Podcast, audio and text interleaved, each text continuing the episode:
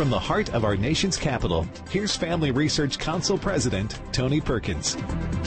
Well, hello everyone, and welcome to Washington Watch. Coming up on this Tuesday edition, despite the president's push for Democrats to reach a deal on his Build Government Bigger plan, there is still a divide over who gets their way progressives or moderates, and who's going to pay. We'll get the latest from Capitol Hill from Daily Caller's congressional reporter, Michael Ginsberg. And last week, White House Press Secretary Jen Psaki was asked by Fox News' Peter Doocy which was more important to the president, the vaccine mandate or fixing the supply chain? COVID is an enormous labor disruptor, not only because it's the number one cause of death in some industries and some uh, professions, including police forces across the country, but because people are out sick, people are worried about coming to work. This is one of the reasons that a lot of these companies have implemented these requirements. Nice non answer. Well, a lot of those companies are in Washington, D.C. this week, lobbying the administration to delay its COVID shot mandate until after Christmas. Why? We'll talk about it with Texas Congressman Randy Weber later here on Washington Watch. And a judge in Loudoun County, Virginia, has found a biological skirt wearing male guilty of sexually assaulting a teenage girl in a Stone Bridge High School girls' bathroom. The judge said he would sentence the boy once a second assault he committed is adjudicated. Students at Loudoun County greeted the news with a walkout today saying the school's bathroom policies create an unsafe and dangerous environment. We'll get the latest on what is happening in Loudoun County, which has become a national issue from FRC's Meg Kilgannon.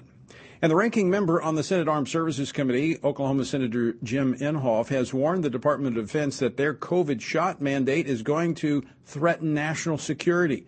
How? Well, Senator Inhofe is here later with the answer.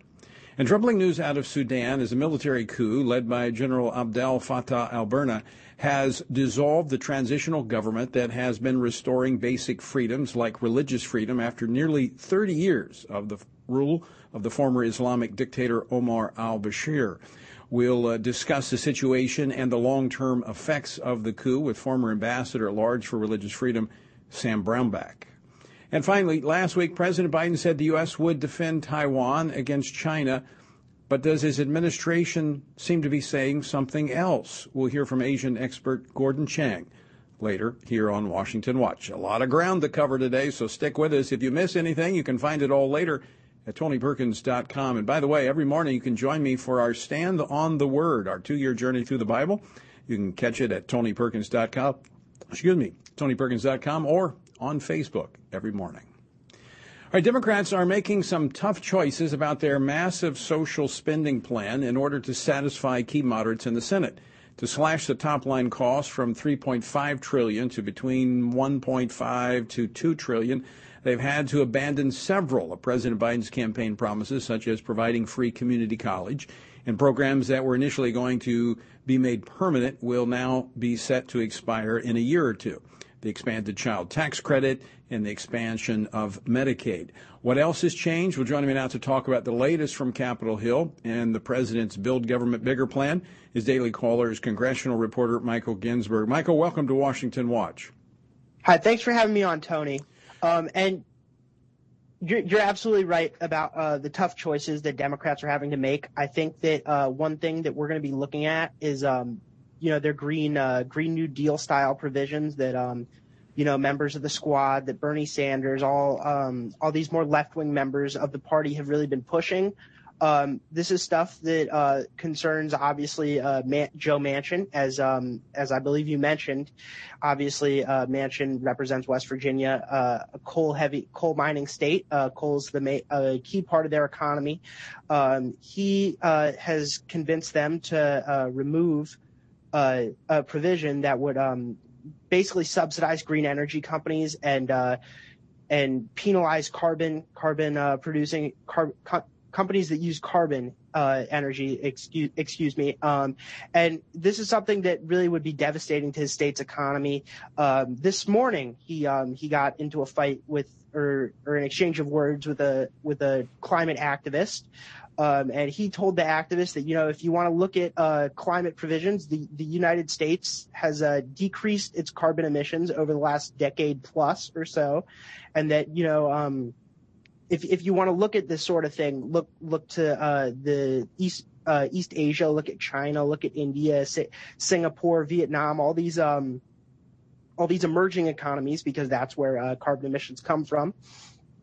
So, Manchin's exactly right about that. So, Michael, I would think that this is a real sticking point because for the progressives, this is like the crown jewel uh, is is climate change and their ability to eradicate fossil fuel. And as you pointed out, Senator Manchin, being from West Virginia, is not about to uh, sell his constituents uh, in the coal state down the river. So, how did they get by this impasse? Yeah, so they're they're still negotiating on this. Um, Sen- Senator Sinema, who, as we also know, has uh, expressed some concerns about uh, raising money uh, propose, uh, to pay for this, proposed a carbon tax. Um, that that was not okay with Senator Manchin. So you know we're still watching this. Um, President Biden goes to the Glasgow Climate Con- conference uh, later this week, and he has said, you know, I want to be able to bring bring this up for a deal um, to show that you know the United States is uh, serious about uh, about addressing uh, climate change, global warming, all the all these sorts of things that you know he he did run on. But th- this is a stickler for Democrats. They, obviously, they can't they can't lose any votes on this. Um, if if Manchin gets his way uh, with um, with these provisions, uh, left wing members of the House certainly won't vote for it. Uh, Manchin did express uh, some optimism earlier today um, in a meeting uh, or in a conference earlier today. He said that he does believe that um, this this will be passed by Wednesday night. Uh, you, you know, I I would I would be surprised um, if this if this does um, if, if this does get done, and you know they're they're negotiating really heavily, but that that would that would definitely surprise me if they get all of this yeah, done by tomorrow evening. We, we, we, didn't even touch upon uh, the how they're going to pay for it because there's a disagreement over who to tax uh, in the plan now. Uh, Michael, I want to thank you for joining us. Uh, appreciate you uh, giving us the latest from Capitol Hill on this uh, budget reconciliation bill that's going to be a whopper if they ever get it across. All right. Thanks for having me on, Tony. All right. Thank you. Michael Ginsberg with uh, the Daily Caller. All right, business groups are pleading with the White House to delay its COVID shot mandate for private companies with 100 or more employees until after the holiday season. Why? Well, because of a mass exodus of workers as they head into the holidays will hurt their bottom line. It will further disrupt the supply chain, and when most businesses make the bulk of their profit during the holiday season, it could be disastrous. But this says if they're just wanting to push it off until January, are they just concerned about their profits or their people? Join me now to talk about the latest on this is Congressman Randy Weber. He's a member of the House Transportation and Infrastructure Committee and the House Committee on Science, Space, and Technology, where he serves as the ranking member on the Energy Subcommittee. He represents the 14th Congressional District of Texas. Randy, welcome back to the program. Thank you, Tony. Great to be with you. So, uh, what's your reaction to these uh, big businesses lobbying the administration to push this off until after the holiday season? Well, it'll never fly with the president because it makes sense, Tony. It makes sense from a business standpoint. It makes sense from a liberty personal decision standpoint. It makes sense for helping our, our already already completely stressed supply chains, uh, people who are having that personal liberty fight about whether they have to be instructed to take the mandate or I mean the vaccine or lose their jobs. It makes sense, and it's doubtful that the president will listen. I mean, we hear all of this about the supply chain disruptions, and in part, we have the issue with uh, trucking. We're already, according to the industry, 80,000 truckers short in that industry, and it's estimated that a third of the current trucking force will walk off the job if they're forced to get the mandate. How's that going to impact the supply chain? Well, in a great way, if people stop and think about it, for years, the trucking industry actually had a bumper sticker that said, if anything got delivered to your door, it came by truck. And of course, it comes from overseas, could come on a plane, on a boat, on a ship. It could come by rail into an area, but I guarantee it was delivered by truck in the neighborhoods. And not only is it 80,000 truckers uh, short, but think about this. You're going to have mechanics. You're going to have people that wash trucks. You're going to have people, staffers that work in those in those offices that do the scheduling. Uh, it, it's going to be extremely disruptive, as you pointed out, at a time when a lot. And I owned a small business air conditioning company for 35 years. At a time when that is their biggest season, uh, Christmas for a lot of these retailers, and I quite frankly don't think the Democrats care. I want to go back to the business community for a moment because you know the I'm, I'm just going to be very candid, uh, Randy. The business, big business, big business, not the small businesses, not those under 100 employees, not even those with a couple of hundred employees, but big business, the Chamber of Commerce. They helped put this type of left wing uh, policymakers into office. And then they come here asking the president, you know, not to, not to impose this until after the holidays because it's going to affect us. But what about their workers? Because after January, they still care about their freedoms but the business will have them there working until after the holidays. They'll make their profits, and then they'll give their employees the boot. Well, that that's the sad thing about having to com- about one of the th- sad things about having to comply with the with the presidential, what I call dictatorial edict, because you're absolutely correct. Sure, they would get a reprieve for 90 days, and yes, the business is going to make their money. But yes, them, their families of those workers are going to be stressed because at, at the end of the day, or at the end of 90 days, you're going to have the governor of the United States mandating that they must do something or they'll lose their job. And I tell you what, freedom in America is a very fragile thing. It was Reagan who said we're never more than one generation away from freedom, you know, freedom extinction. Yeah. And I'll tell you what, you're viewing it up close and personal right now by the Democrats, not just in the in the pandemic and the virus. I mean, the vaccine mandates, but also in their spending bill that you talked about. Yeah. Absolutely. I mean, you, it, this is a time where all citizens have to be engaged. Our republic I often say on this program, was made for participants, not spectators. And if we stand on the side and watch, we will lose our republic. Yeah, that's what we're fearful of. And you're right about the National Chamber of Commerce, uh, why they would support uh, these kinds of uh, this kind of left leaning. And and to be fair, sure you see AOC and the squad, or what I call the odd squad, by the way. Uh, you see them with more socialistic, more left leaning, more liberal liberal ideology than ever before. But still, you would think that business people would get that and say, bad for business, bad for America, bad for families, bad for individuals. Right. You'd think they'd understand that. Yeah, but what they do is they they help get these left wingers into office, and then they come to the conservatives to try to save them from the left wing tax policy. Uh, yeah. And it's one of these days, maybe we'll all learn. Uh, well, the, the old saying that if you're going to pay the fiddler to dance, be sure he's playing your song. That's right. Yep. Randy Weber, always great to talk with you. Thanks so much for uh, stopping in today. You bet. Thanks, Tony. All right, folks, Congressman Randy Weber of Texas. I'm telling you that we are in trying times. You've got to be informed and you've got to be engaged. You've got to talk about these things.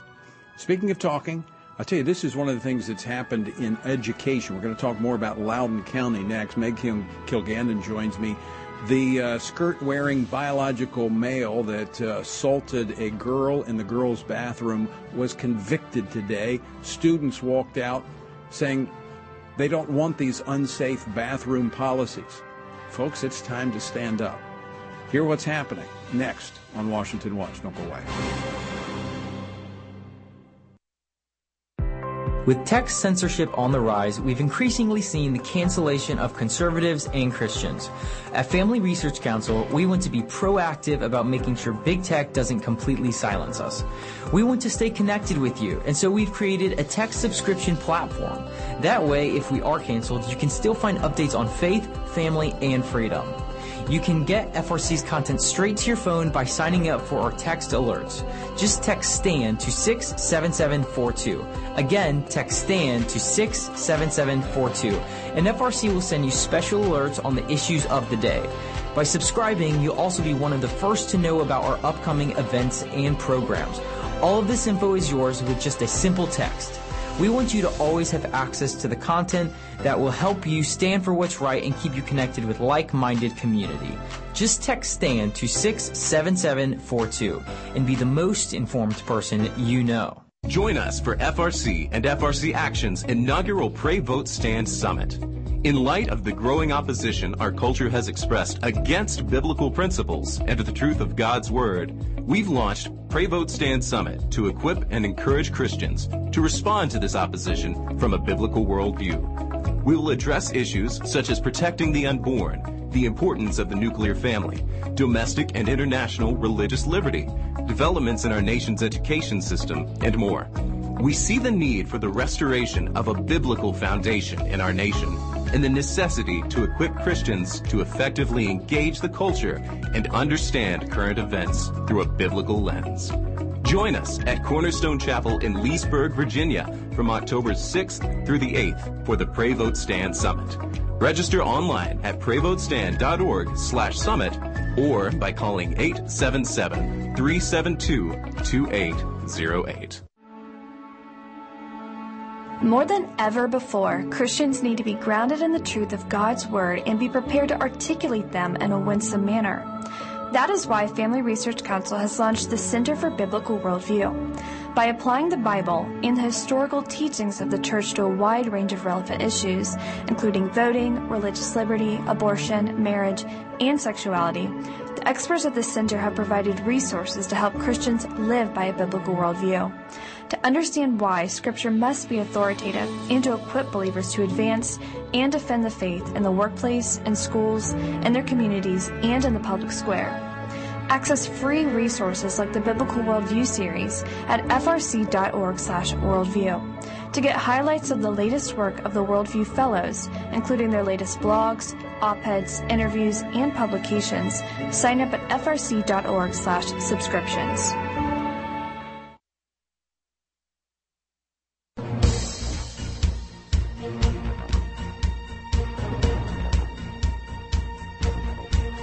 Welcome back to Washington Watch. I'm Tony Perkins, your host. The website, tonyperkins.com. All right, the Loudoun County teen, this was the skirt wearing boy, biological male, who allegedly assaulted two students in uh, the girls' restrooms at two different schools, was found guilty of all charges in the first assault. The, uh, the second one is yet to be adjudicated, and the judge said that he will uh, sentence the youth after the second case. The students in Loudoun County, as a result of the verdict, walked out uh, declaring that the school policy as it pertains to bathrooms leaves their campus unsafe and dangerous. Join me to talk about these and other developments is Meg Kilgannon, Senior Fellow for Education Studies here at the Family Research Council. Meg, welcome back. Great to be here, Tony. So, a lot of developments. Uh, let's start first with the um, conviction of this skirt wearing biological boy who was allowed to use the girls' restrooms and sexually assaulted a teenage girl in the restroom. Right. Um, very unfortunate situation. The sentencing for that crime will not happen until the um, second case is adjudicated but um, we're all very interested to see what the sentence will be and whether or not he'll be at school during this time. It's undetermined whether he's going to school in person or if he is remote schooling or what's going on with now, him. Now, th- there was a cover up of this. The uh, I'm going to call it cover up yeah, because in this happened on May 28th, June 22nd at the school board meeting. The superintendent was asked about this. Uh, have we had any issues in our restrooms uh, because of this gender neutral policy? He said, no, we've not had any policy. In fact, he goes on to quote various studies saying this is a red herring. Well, after this came out, uh, and we talked about it on Washington Watch, he held a press conference on October the 15th. Uh, in which he said, "Oh, we failed to uh, to to to keep safe." In fact, I just want to play this clip. Uh, clip number five, please. We acknowledge and share in your pain, and we will continue to offer you support to help your families through this trauma. For all of our students, our school-based United Unified Mental Health teams are available to anyone who needs care. You know, that sounds like the CRT language. Uh, right. th- that, you know, we share in your pain. No, you caused the pain. Yes. First off, by your, your asinine policy that says boys and girls can use the same restrooms, and then you covered it up from the public. Right. And then the prosecutor in the county decided it would be a good idea to put an ankle monitor on this young man and let him go back to a different school, which And do it the again. school agreed to, and the crime is repeated. Um, this is a terrible situation that should really cause parents in Loudoun County, all over Virginia, and all over the country to ask themselves a lot of questions they would rather not ask. Yeah. like, what are the policies in my school regarding children who are, you know, charged with crimes? Are they are they allowed to come back to school? Should they be? Um, you know, there is a presumption of innocence until proven guilty. However, when children's safety is at stake, I, I think we need to be I- extremely careful. I just don't know how you expect any different outcomes when you have policies like this that have biological males and biological females using the same restrooms, locker rooms, showers, eh, etc. I mean, how do you expect different outcomes? Now, I want to play another clip. Uh, this was President Obama because this issue has become a national issue. It's become an issue in the Virginia governor's race, and it's probably the number one issue right now in the race for governor of Virginia between uh, Terry McAuliffe and Glenn Youngkin. President, former President Obama was campaigning for Terry McAuliffe uh, this past weekend, this past Saturday, and he had this to say about the whole education issue. Clip number three. We don't have time to be wasting on these phony, trumped up culture wars. This fake outrage that the right wing media peddles to juice their ratings. uh, manufactured outrage, phony culture wars, uh, girls being raped in uh, bathrooms. That's uh, that's phony. That's trumped up.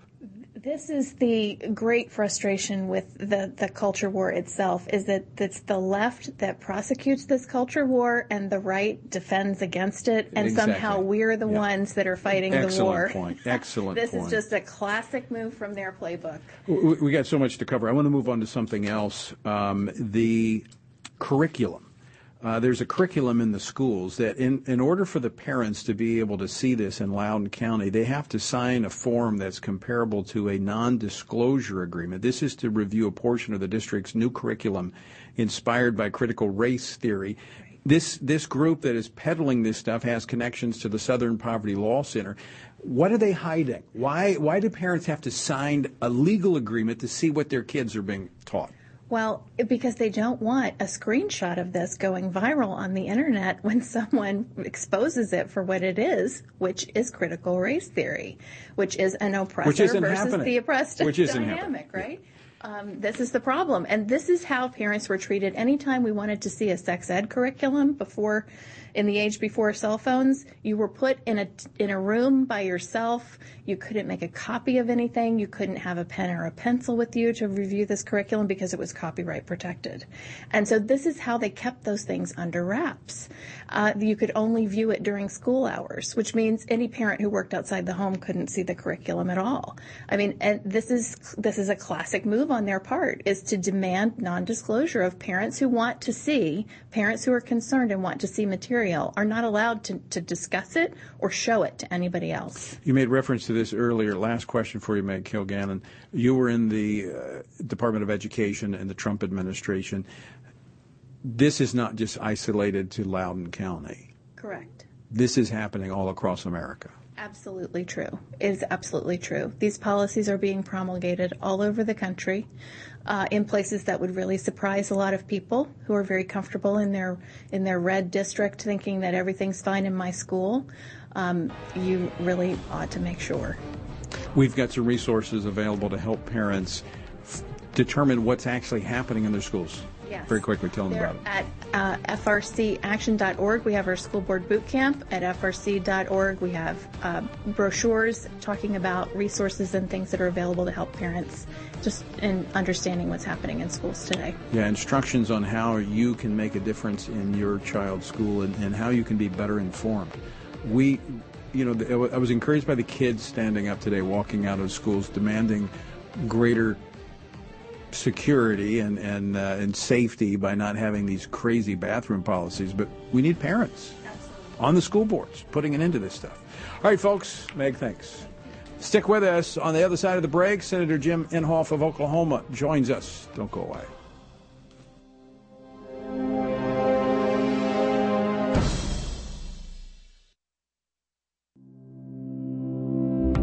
Do you want to be able to stay up to date on conservative news? Are you looking for Christian resources to help you stay politically engaged? Then download Family Research Council's Stand Firm app. With all of our content available at your fingertips, you will conveniently be able to stay up to date throughout your busy day. The Stand Firm app will give you access to a variety of resources, such as our most recent episodes of Washington Watch with Tony Perkins, tweets and other social media posts, and our latest blogs, updates, and publications. Additionally, you will have the opportunity to take action and make your voice heard by contacting your elected officials on the issues that most concern you. Visit the App Store on your smartphone or mobile device and search Stand Firm to download Family Research Council's official Stand Firm app. Have you ever tried to read the Bible daily, but struggled to get in a groove? It can be hard, especially if you don't know where to start, or how to understand and apply what you've read. Or maybe it's just that doing it alone has made it too easy to give up. Well, let me encourage you. You don't have to do this daily discipline alone. You can join Family Research Council's Stand on the Word two-year Bible reading plan. God's Word is necessary in our lives, so much so that Christ said we are to live on every word that comes from the mouth of God. He calls it our daily bread because we need it daily to sustain us and nourish us spiritually, just like food does physically. That is why we want to read the Bible daily, and we'd love for you to join us so we can stay grounded in God's truth and grow closer to God together. Our hope is that this plan will help you be transformed by God's Word by reading and hearing it daily. Sign up to get the daily passages and questions today by visiting frc.org/bible. That's frc.org/bible.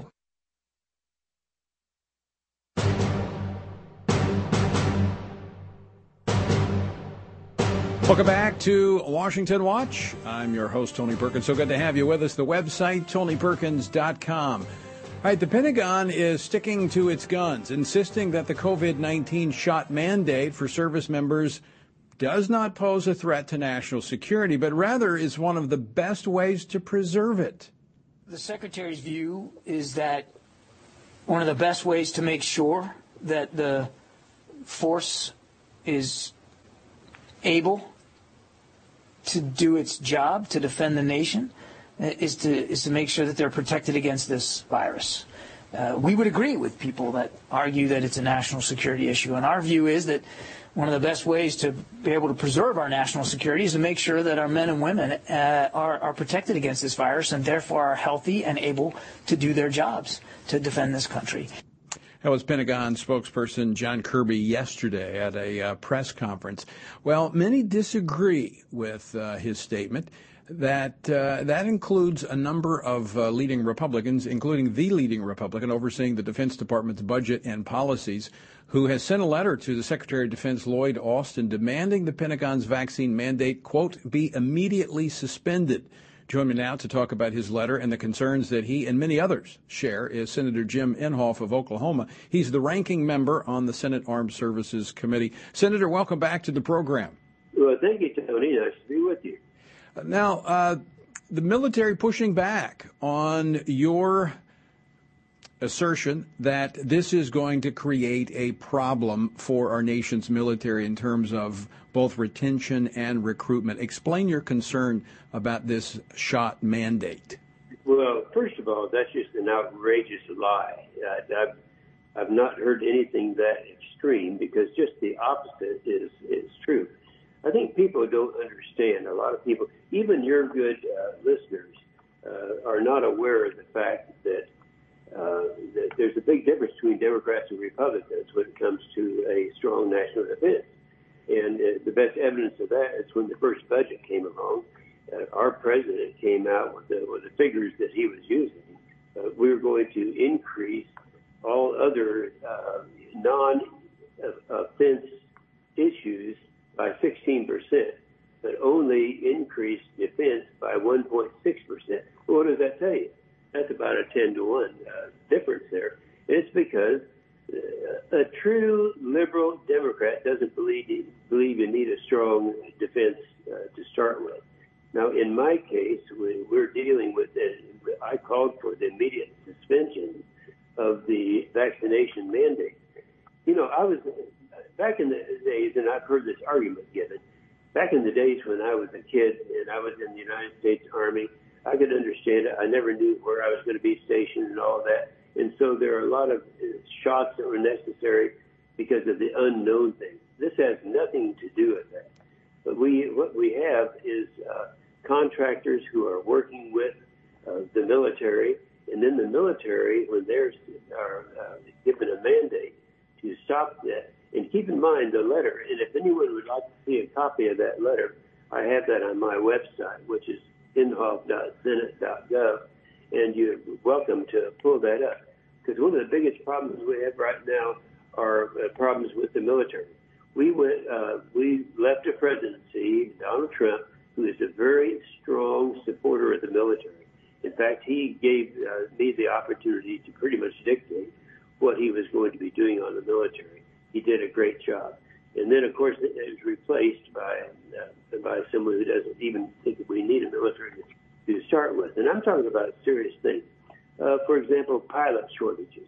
Right now, we have pilot shortages. Just a lot of that due to the fact that we inherited inherited an excellent uh, economy uh, from uh, from uh, the Trump years, and so everyone is fully employed, and, and it, it makes it that much more difficult to compete and to keep people in the military. So we spent most of our time trying to do that. But right now, we don't have the, the pilots that we need. And the reason we don't is the pilot shortage that has taken place. The economy has increased, and so the airlines and others are in need of pilots, and they can, in most cases, pay more than government can. So that's what we're dealing with right now. And it goes far beyond. And you and I, over the years, have talked about this as, as we've gone through Democrat administrations and Republican administrations. It's always during the Republican, Democrat administrations that we short the military. Right. And that's exactly what is happening today. Uh, one final question for you, Senator, is you, you've given them a November 1st deadline to respond back to several questions you asked regarding uh, this uh, shot mandate. But one of the issues that's been raised is this dishonorable discharges or less than honorable discharges for those who refuse the vaccine. Is that something you think you and your colleagues can stop from happening? Oh, oh yeah, we can, we can stop that from happening. We're going to have to go to the public, go to people like you, Tony, and others who reached out to the real people and let them know how important our military is. And the fact that right now we're in a situation where we, between China and Russia and many of our other adversaries, uh, we're in the most threatened position that we've been in in my lifetime. I have no doubt about that. And this is the problem that we're facing at the same time that we have a presidency uh, who is not supporting the military. So it's a real, a real crisis. I want to keep in mind, though, because you, you, just mentioned it, uh, they're going to have to respond to us by when is it? November 1st. Yeah. November 1st, they're going to acknowledge that they did not. It, uh, I'd like to make sure that you pay attention of what happens on November 1st. Well, we will be watching, and and uh, Senator, we hope to have you back on to uh, tell us what you heard by that November 1st deadline. Uh, Senator Inhofe, we're out of time. I want to thank you for joining us. As always, great to talk with you and uh, appreciate all that you do on behalf of our nation's military. Thanks so much, Senator. Right, folks, stick with us. We come back with more Washington Watch on the other side of this break. Don't go away.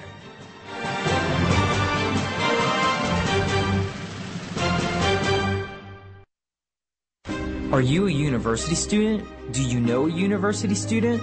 Specifically, one who wants to grow as a Christian leader to influence public policy and culture? Look no further. Family Research Council has a life-changing 12 to 15 week internship program that prepares and equips students to take the next step in their professional journey. With a speaker series focusing on careers and callings, lectures from prominent conservative leaders, and weekly biblical worldview trainings, students will grow in personal and professional development. Interns will have the opportunity to work in policy, communications, event planning, and more. They will gain real world experience working directly with our experts who will guide them in pursuing careers of influence so that they can make a difference wherever God calls them. This paid internship offers fully funded housing in the heart of downtown DC, giving interns the chance to experience our nation's capital.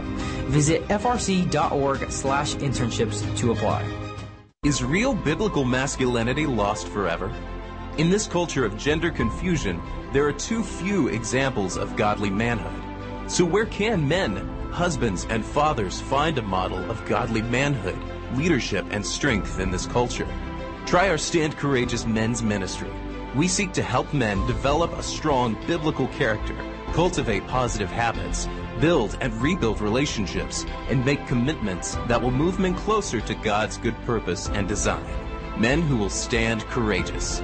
We invite you to join us at a Stand Courageous Men's Conference to discuss critical aspects of masculinity.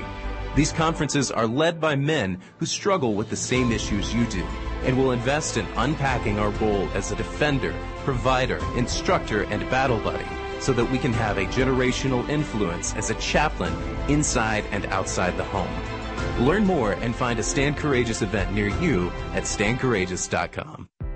With tech censorship on the rise, we've increasingly seen the cancellation of conservatives and Christians. At Family Research Council, we want to be proactive about making sure big tech doesn't completely silence us. We want to stay connected with you, and so we've created a tech subscription platform. That way, if we are canceled, you can still find updates on faith, family, and freedom. You can get FRC's content straight to your phone by signing up for our text alerts. Just text STAND to 67742. Again, text STAND to 67742. And FRC will send you special alerts on the issues of the day. By subscribing, you'll also be one of the first to know about our upcoming events and programs. All of this info is yours with just a simple text. We want you to always have access to the content that will help you stand for what's right and keep you connected with like-minded community. Just text STAND to 67742 and be the most informed person you know.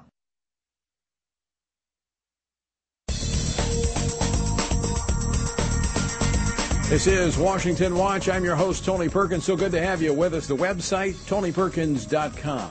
Yesterday, Sudan's military seized power from the country's transitional government, arresting the tr- prime minister and members of his cabinet and vowing to form a new government. In response, pro democracy protesters have been taking to the streets, vowing to resist, resist the military coup, which has sidetracked the country's path toward democratic rule. Joining me now to talk about this is former ambassador at large for international religious freedom, our good friend Sam Brownback. Sam, welcome back to the program.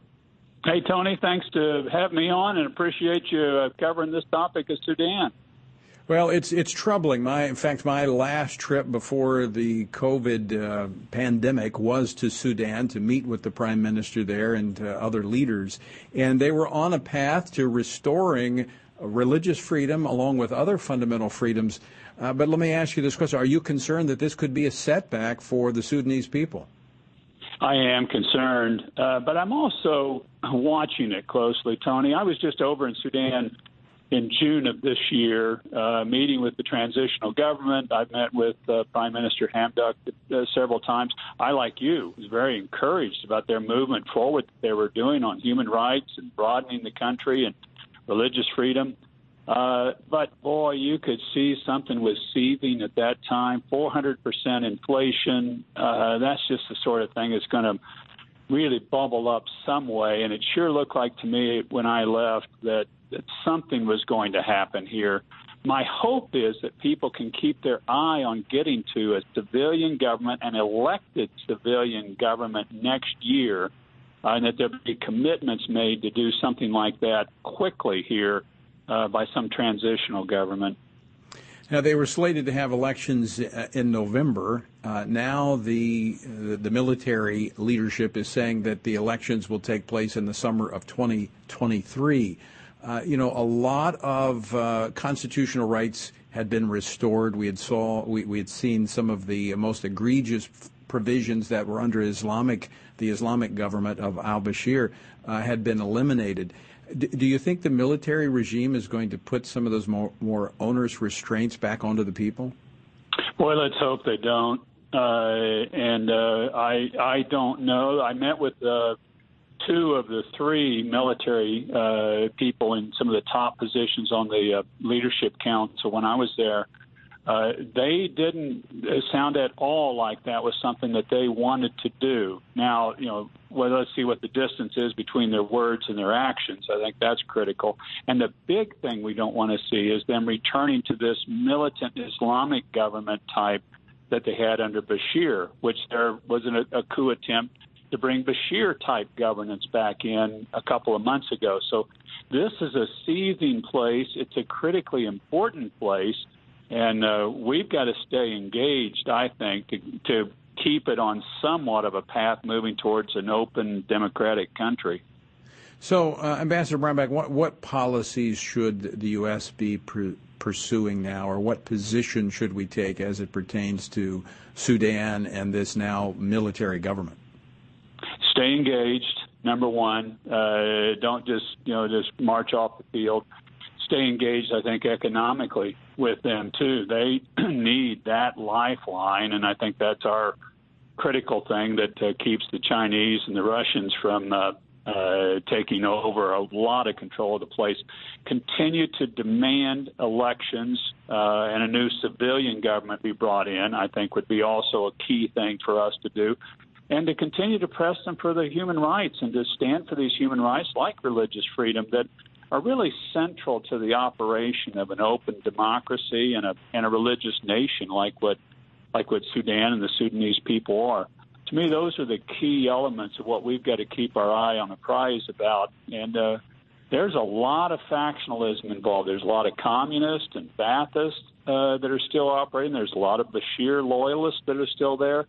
We've got to we've got to work with the better angels there to keep them somewhat on a positive track. And as uh, Christians here in the United States, we can be praying uh, as well. There's a large, large Christian population there in, in Sudan. In fact, I had the opportunity to, to preach at a Catholic uh, service uh, while we were there outside of uh, Sudan. And so we need to be mindful and prayerful for uh, those that are simply wanting the ability to live out their faith in a, in free, in a free manner, unrepressed by the, by the government. Absolutely, absolutely, and they have done a lot in that category, and they have formal relations with Israel now, which is an extraordinary thing uh, that they have done. So, I mean, they've made these huge steps, but then you get 400% inflation, and you're going to have a lot of dissatisfaction that's taking place. And that was the thing that rocked Bashir earlier was yeah. he got a lot of inflation going. We just really got to help them uh, get over these humps and just don't disengage and throw the baby out with the bathwater. Let's stay engaged and let's keep trying to help them move forward. Ambassador, always great to talk with you. Thanks so much for uh, for stopping by and joining us today.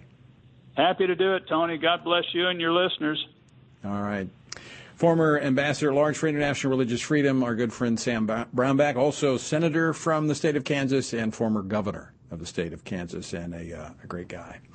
Well, during the CNN town hall meeting last week that President Biden had, he was asked if the United States would come to Taiwan's defense if China attacked. Well, in response, he said more than once that we would, adding that, quote, we have a commitment to do that, end quote. Statements that uh, President Biden has made um, were countered by administration officials that have kind of walked back those statements. Joining me now to talk about this and the uh, the total disaster that is President Biden's Taiwan policy is China expert Gordon Chang, author of The Coming Collapse of China and the Great U.S.-China Tech War. He can be found on Twitter at Gordon G. Chang, but right now you can find him in the studio with me. Gordon, welcome uh, to Washington Watch. Thank you so much, Tony. It's great to be here. Well, it's good to have you in studio. Um, let's talk about this the president was clear. In fact, you said he is he was clearer on our policy toward Taiwan than what we've seen in decades. Yes, and, and this was not the only time that President Biden did that. He had a conversation with George Stephanopoulos of ABC News in August, and he clearly said then, we're going to defend Taiwan like we're going to defend our NATO partners, like Japan, like South Korea. That was, that was unambiguous. But what we had was the White House press secretary, Jen Psaki. Day afterwards, we had the defense secretary, Lloyd Austin, State Department spokesman, Ned Price. They just contradicted the president. So, you know, constitutionally, the president makes foreign policy, but now it looks like it's Jen Psaki is the one who's calling the tune. So how does China interpret that? Um, China, um, when we can see this from a number of comments from Chinese officials, are just ecstatic. So, for instance, Chen Weihua, who is the European bureau chief for China Daily, which is a Communist Party official publication, said, "Oh, Biden's too old. He doesn't know what he's talking about. He likes to bluff." Which is a real indication that the Chinese leaders look at this and say there is just disarray at the top of the Biden administration. And the reason why that's important is because they might be impelled to act if they think if they can get away with it. Do you think China's willing to take the risk now to make a move on Taiwan? Normally, I wouldn't, and there's some reasons for stability, but the problem is that Xi Jinping's a very bold leader. He has a low threshold of risk. And I think he can take us by surprise. And it's not just a question of a planned invasion. What I think is really dangerous is uh, accidental encounter in the Taiwan Strait. Right. Um, China's been uh, maneuvering very belligerently, both on the, in the air and on the sea surface. So that could very well be what causes this. And I think the probability of war is much higher than policymakers in Washington think. So more of an an accidental incident that triggers Yes, and we saw this on April 1st, 2001, early days of the administration of George W. Bush, where a fast flying Chinese jet clipped the wing of our EP 3 U.S. Navy reconnaissance plane. Um, you know, that was a disaster. Right. I was actually on the Hill this morning uh, meeting with some members, and we were discussing China. Uh, and we were discussing this very issue of what might happen if uh, China made a move on Taiwan one of the concerns is that the American public would not have the, the, the, stomach for an engagement with China. And given China's growing military power, um, we don't have the superiority that we once had. You know, our, our battle groups, there are, are if, if we lost an aircraft carrier, uh, what impact would that have on the psyche of Americans? Uh, in terms of uh, having a military engagement with uh, China. Yeah. There was a recent poll, I think it was done by Pew or somebody, who said that the majority of Americans would believe that the United States should defend Taiwan. But you're absolutely right. When it comes to it, we wouldn't know. What I'm worried about is the psyche of the U.S. Navy, where you have an officer corps that seems defeated. Uh, and also, we know that the Navy is a very troubled institution. Um, you had the fire um, at the Bonhomme Richard, right. lo- complete loss of the ship last year, and those two destroyer accidents in 2017. Really, a sign of a very sick institution. Yeah, we've we've uh, we've actually seen. I think it was Senator Tom Cotton. Uh, and others that did their own evaluation of the, the Navy, showing that we've got some serious leadership issues there because we've been focusing on uh, these social policies as yeah. opposed to preparing our Navy to fight uh, military battles. Right. I mean, it's it's it's that which is really troubling because you know when you have the president of the United States saying the number one threat is climate change. Um, and then with all these gender battles and uh, that they're conducting throughout the armed services, and we know the Navy they they've had trouble on all sorts of fronts. I mean, they can't even get their um, aircraft carrier, the Ford, um, into battle shape. So this is a real problem that guns that runs through the Navy from top to the bottom. So, so Gordon Chang, let me let's switch gears a little bit, staying on China, but away from the military issue in Taiwan to the economic issue and the, the trade issue with China. And right now, where we've got this supply chain disruption, does this not tell us that we need different trade partners than China? Well, it certainly does. I mean, when you have something like 80 container ships outside of Long Beach, and this is not just a container ship problem, bulk carriers also have these severe um, supply disruptions. And, and that means, you know, Vice President Harris, she was in Singapore in August, and she said right then, look, buy your Christmas presents now, because she knew that this was going to be serious. Um, we should be having Christmas. I mean, um, I, I don't know what it's going to take, but clearly we should be making our stuff on this side of the Pacific. Right. Do we have to buy stuff from China? Can't we find some other place to manufacture these goods? Well, we certainly can. First of all, in the U.S., but also in Central America, because we've got these caravans that are pressuring our southern border. Exactly. This is not Mexico. These are, are people from the Central American countries because their societies were destabilized when factories left for China. Well, if we had the factories come back, right. we'd have prosperous societies there. We wouldn't have the problems and we wouldn't have the caravans. Right. So some of that manufacturing that's taken place over in China, where they're using the profits to build a military to uh, stand up against us, if we did trade with Central and South America, we, we solve several problems. We, we, solve a lot of problems. And you know, we have an administration that tells us that climate change, well, look, if you have those 15 of the largest container ships pour more carbon dioxide into the atmosphere than all the world's cars. So you would think that this administration would be saying, let's sort of shorten our supply chains. Let's put less carbon in the air. Let's manufacture stuff on this side of the Pacific.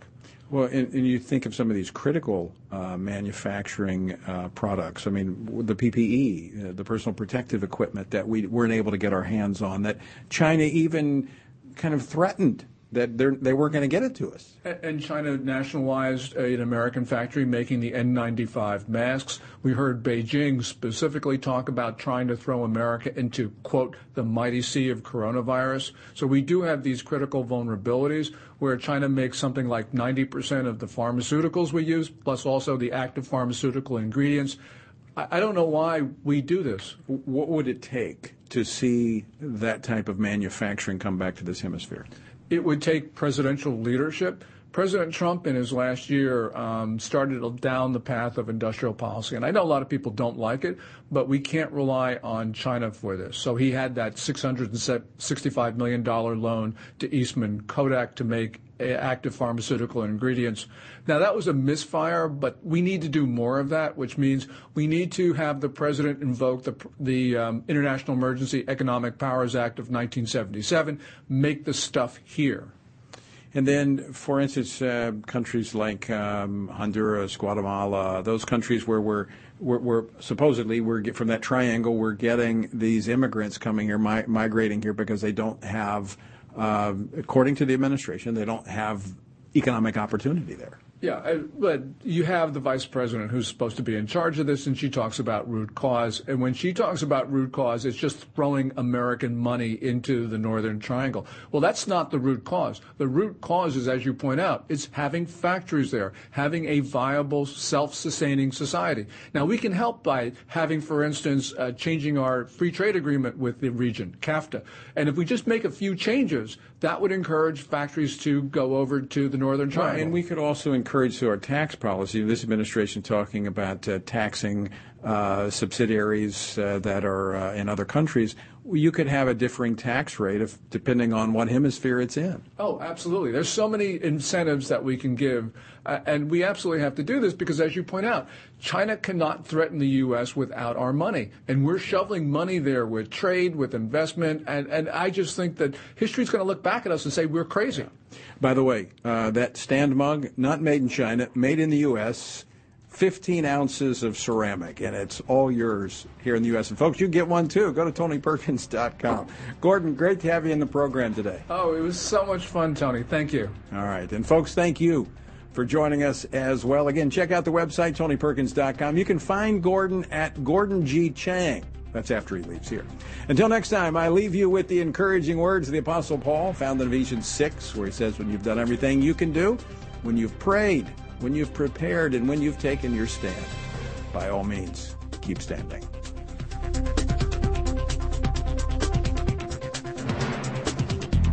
Washington Watch with Tony Perkins is brought to you by Family Research Council and is entirely listener supported. Portions of the show discussing candidates are brought to you by Family Research Council Action. For more information on anything you've heard today, or to find out how you can partner with us in our ongoing efforts to promote faith, family, and freedom, visit TonyPerkins.com.